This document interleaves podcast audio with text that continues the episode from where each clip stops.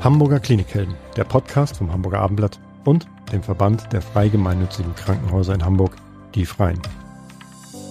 Wer ins Krankenhaus muss, während draußen das Leben einfach weitergeht, braucht Hilfe und Anteilnahme. Dafür, dass dem Patienten geholfen wird, sorgen Ärzte und Pfleger. Aber es gibt noch viel mehr Klinikhelden, die alles dafür tun, dass es den Menschen schnell wieder besser geht. Jule Bleier und Elisabeth Jessen stellen sie in diesem Podcast vor.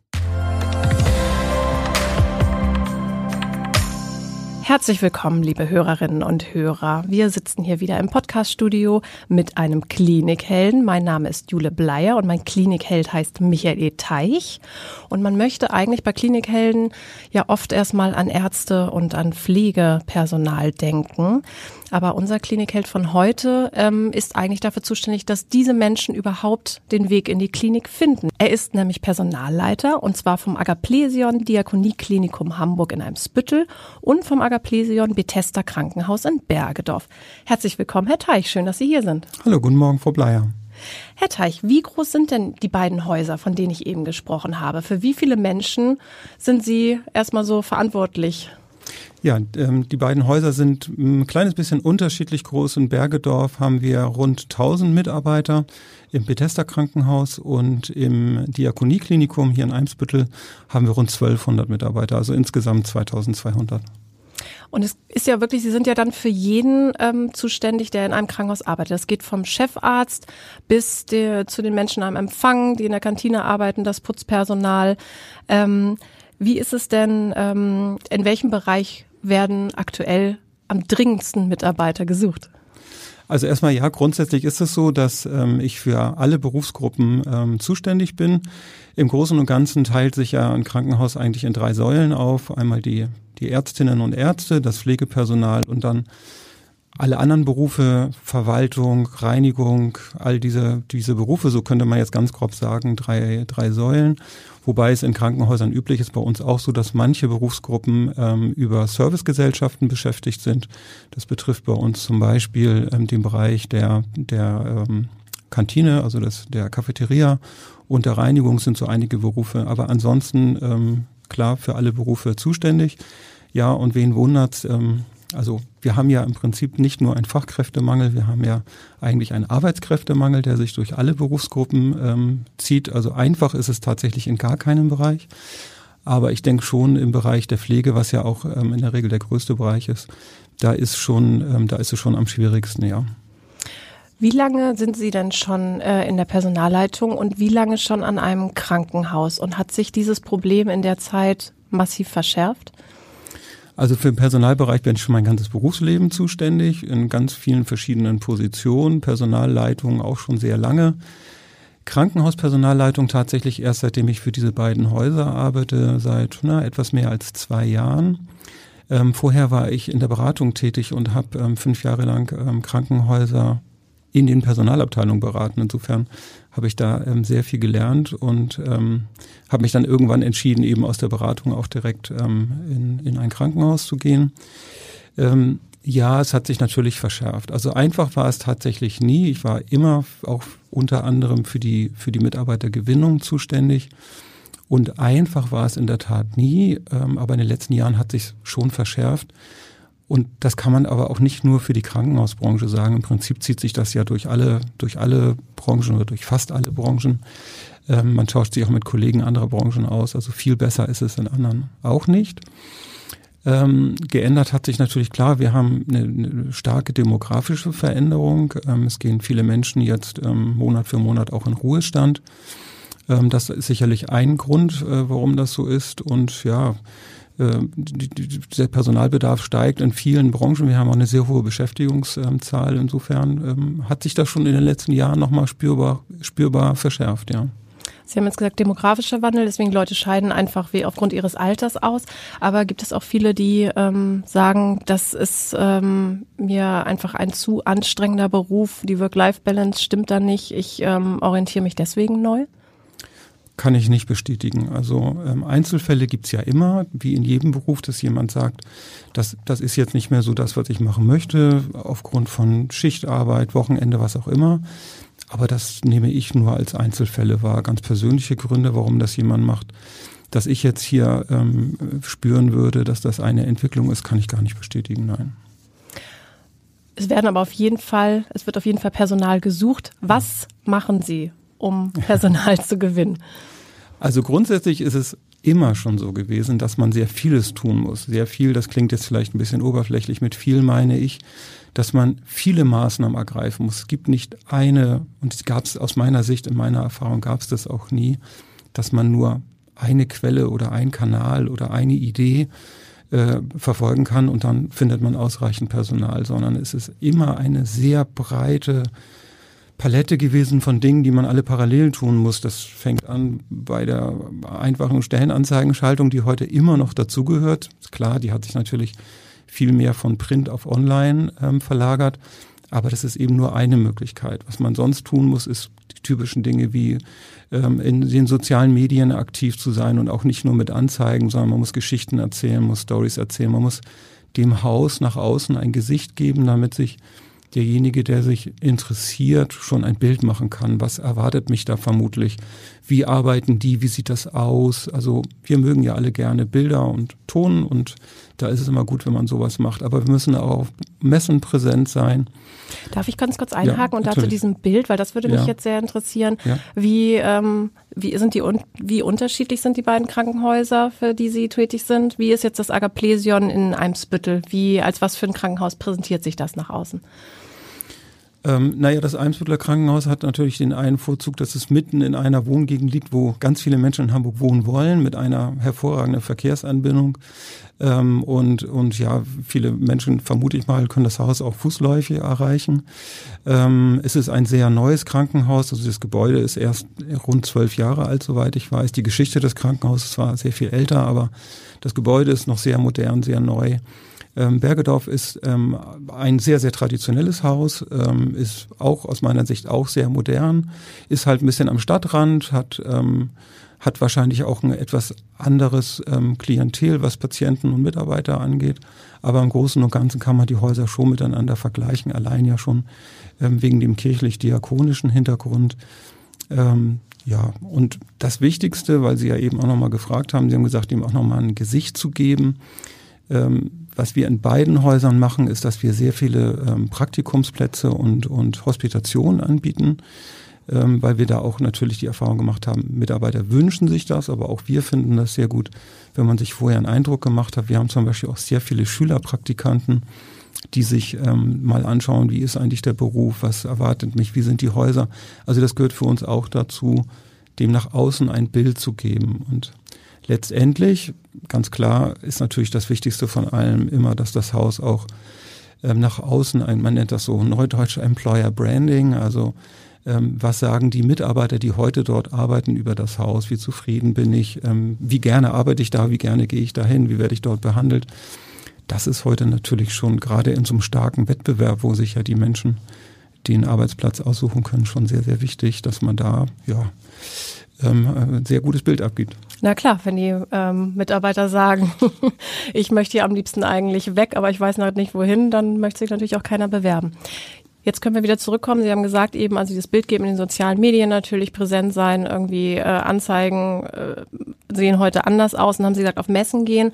Was gehört noch dazu? Wie kommt man noch an Personal ran? Geht man auch ins Ausland? Muss man da irgendwie die Finger ausstrecken? Hm, wichtiger Hinweis, ja, danke. Ähm, ja, tatsächlich ist das so. Das machen wir auch in beiden Häusern. Ähm, wir arbeiten hier mit Agenturen zusammen. Wir ähm, arbeiten natürlich auch mit der Stadt zusammen. Es gibt ja bestimmte beschleunigte Verfahren, so dass wir aus verschiedenen Ländern ein paar Beispiele, also wir sind da jetzt nicht so festgelegt, was die Länder eigentlich angeht, es kristallisiert sich so ein bisschen raus. Wir haben Kolleginnen und Kollegen eingestellt aus Südamerika, aus ähm, Asien, ähm, teilweise auch aus dem arabischen Raum, die ähm, entweder in dem Land schon gelernt hatten oder zumindest schon eine Grundausbildung hatten. Meistens haben sie aber dort schon gelernt und machen dann in Deutschland ein, durchlaufen ein Anerkennungsverfahren, was sie entweder bei uns machen und dann auch direkt von uns übernommen werden oder was sie möglicherweise auch woanders gemacht haben und dann vielleicht nach Hamburg wechseln möchten. Ähm, insofern ist das schon auch ein ganz wichtiger Bereich. In Zukunft wahrscheinlich auch nicht verzichtbar ähm, um den, den, den Fachkräftebedarf decken zu können.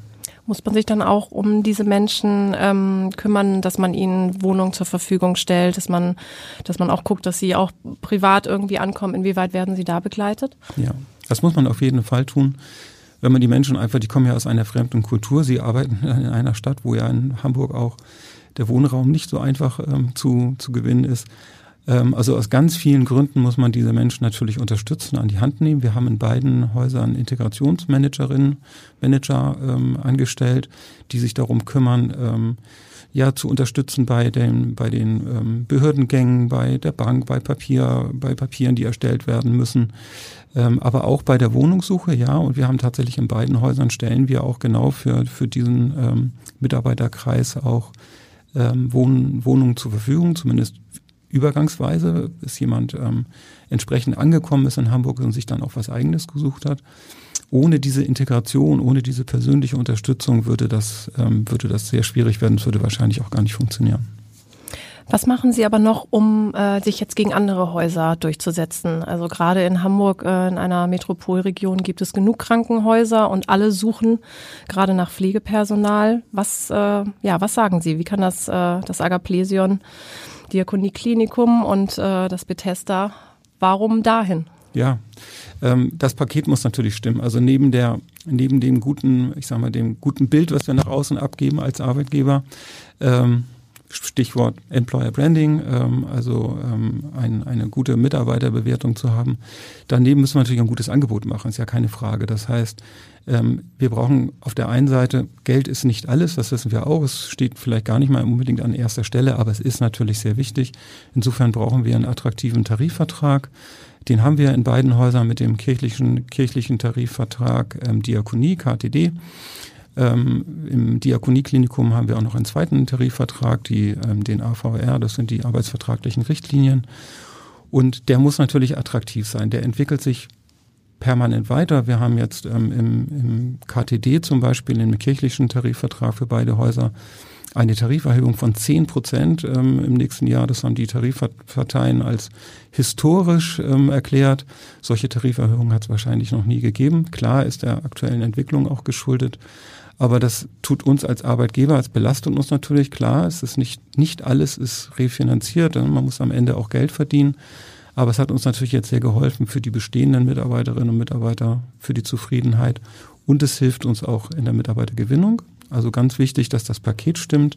Auch also da gibt es doch große Unterschiede zwischen den Häusern, wie äh, wie die Menschen bezahlt werden, die in derselben, in derselben Position arbeiten. Genau. Ähm, Unterschiedliche Krankenhäuser haben in der Regel unterschiedliche Tarifverträge und unterschiedliche Regelungen.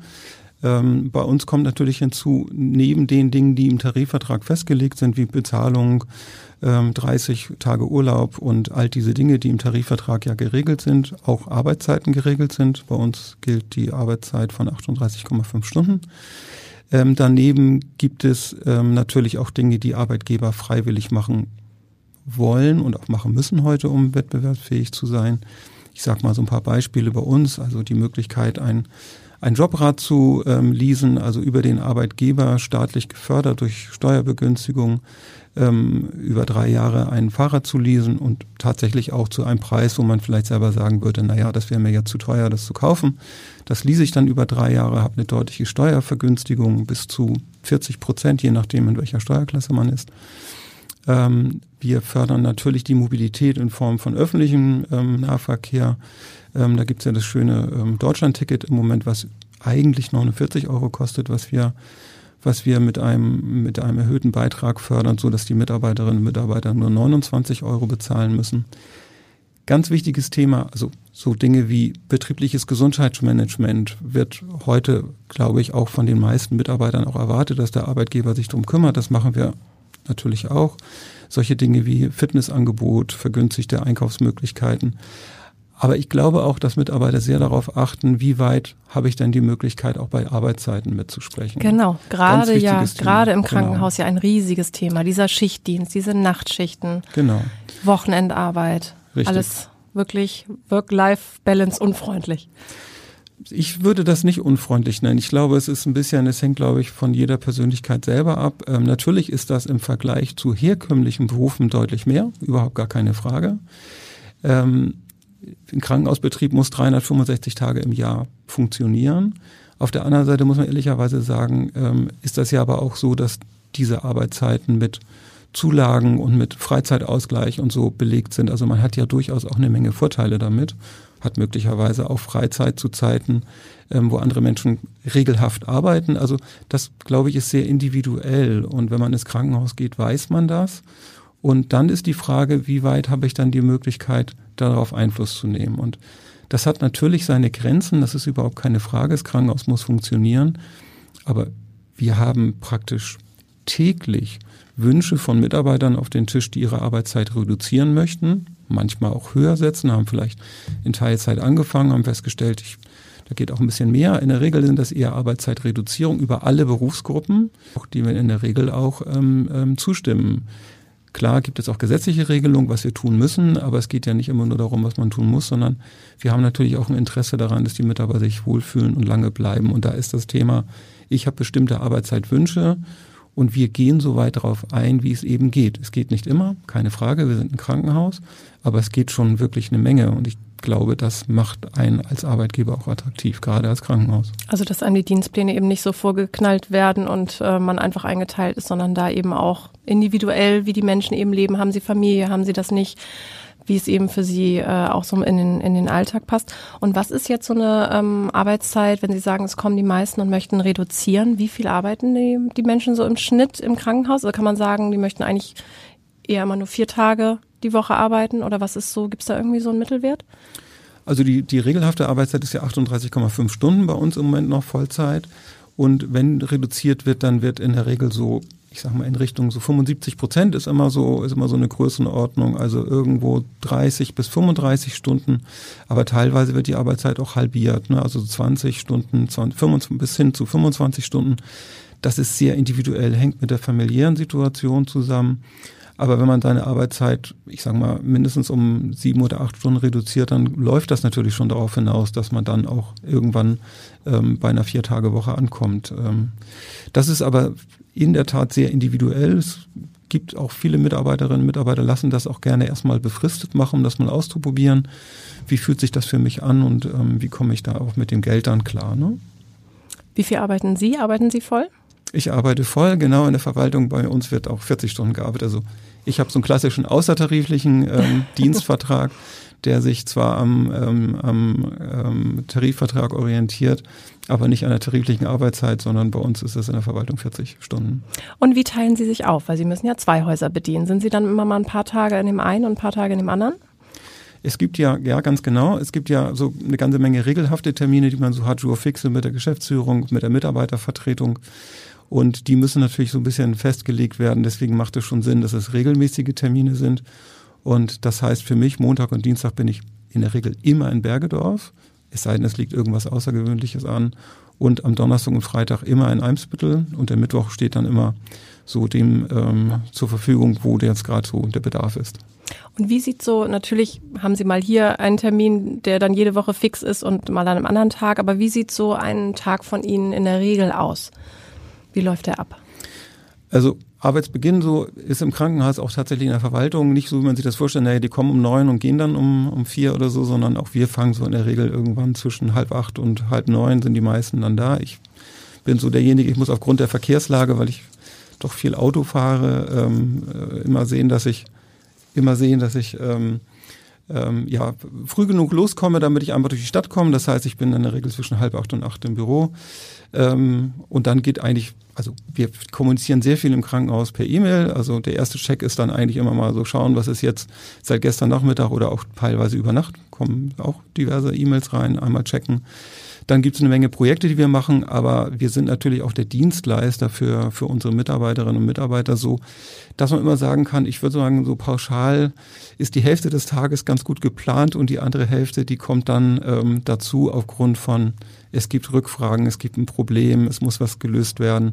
Ähm, wir sind ja letztendlich auch Dienstleister und im Krankenhaus ist immer Bewegung. Es kommen immer Menschen zu uns, die Fragen und, und, und ähm, ja, Problemstellungen haben und ähm, da unterstütze ich natürlich auch so, dass man sagen kann, Hälfte der Woche arbeite ich wahrscheinlich an Projekten und an Terminen und die andere Hälfte ist dann eher mal so ein bisschen ähm, operatives, reaktives Geschäft. Aber jetzt Menschen einstellen, machen Sie das, das machen Sie wahrscheinlich nicht selber, sondern das wird wahrscheinlich, werden wahrscheinlich Mitarbeiter von Ihnen machen, oder? Ja, auch das teilt sich bei uns so ein bisschen auf. In der Pflege ist es so, dass ähm, die Pflege da sehr viel tatsächlich selber macht. Das heißt, wenn sich jemand bei uns bewirbt, dann spricht er in der Regel gleich mit Menschen aus der Pflegedienstleitung oder aus der Stationsleitung.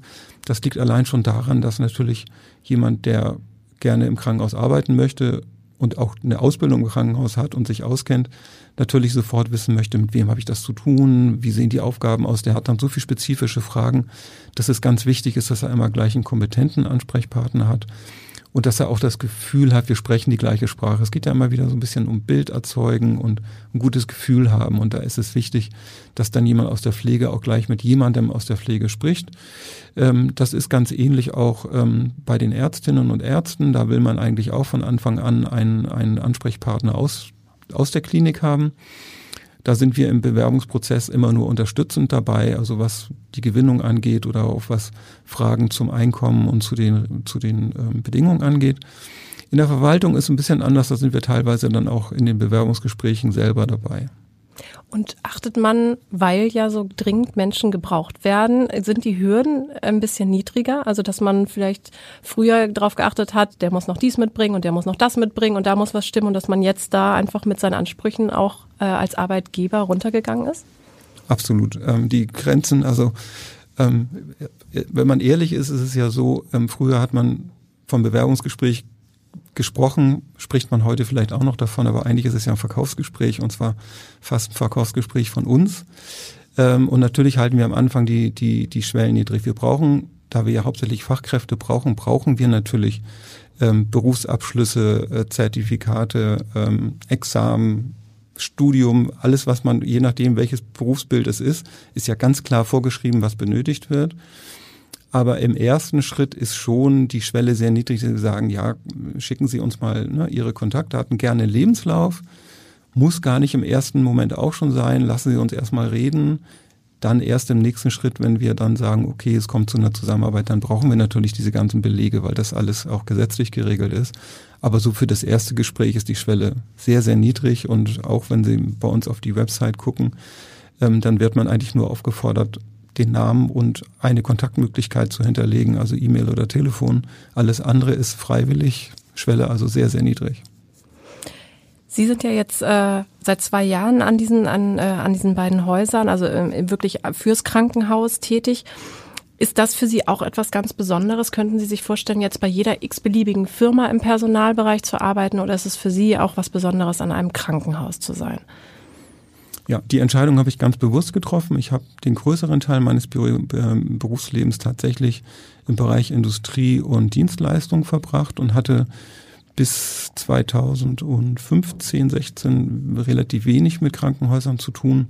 Habe dann durch einen beruflichen Wechsel ähm, sehr viel mit Krankenhäusern, insbesondere eben mit den Personalabteilungen zu tun gehabt und habe für mich festgestellt, dass das tatsächlich auch ein für mich ein persönlicher Mehrwert ist, A, in, im Gesundheitswesen zu arbeiten. Das gibt mir ein deutlich mehr Sinn an meiner Arbeit. Und ich habe auch festgestellt, für ein kirchliches Haus zu arbeiten, ist nochmal ein weiterer Schritt, dass man da ein gutes Gefühl hat. Also ich mache das sehr, sehr gern und kann mir im Moment schwer vorstellen, was anderes zu machen. Das ist ja auch jetzt schon Außenwerbung, was Sie jetzt hier machen. Jemand, der glücklich ist, an einem Krankenhaus zu arbeiten, ja, als ein, ein zufriedener Mitarbeiter. Herr Teich, ganz herzlichen Dank, dass Sie uns diesen äh, spannenden Einblick gegeben haben in Ihre Arbeit und in die Personalwelt äh, von zwei wichtigen großen Hamburger Krankenhäusern. Schön, dass Sie hier waren. Sehr gerne, Frau Bleier. Ich danke Ihnen auch sehr. Vielen Dank. Tschüss.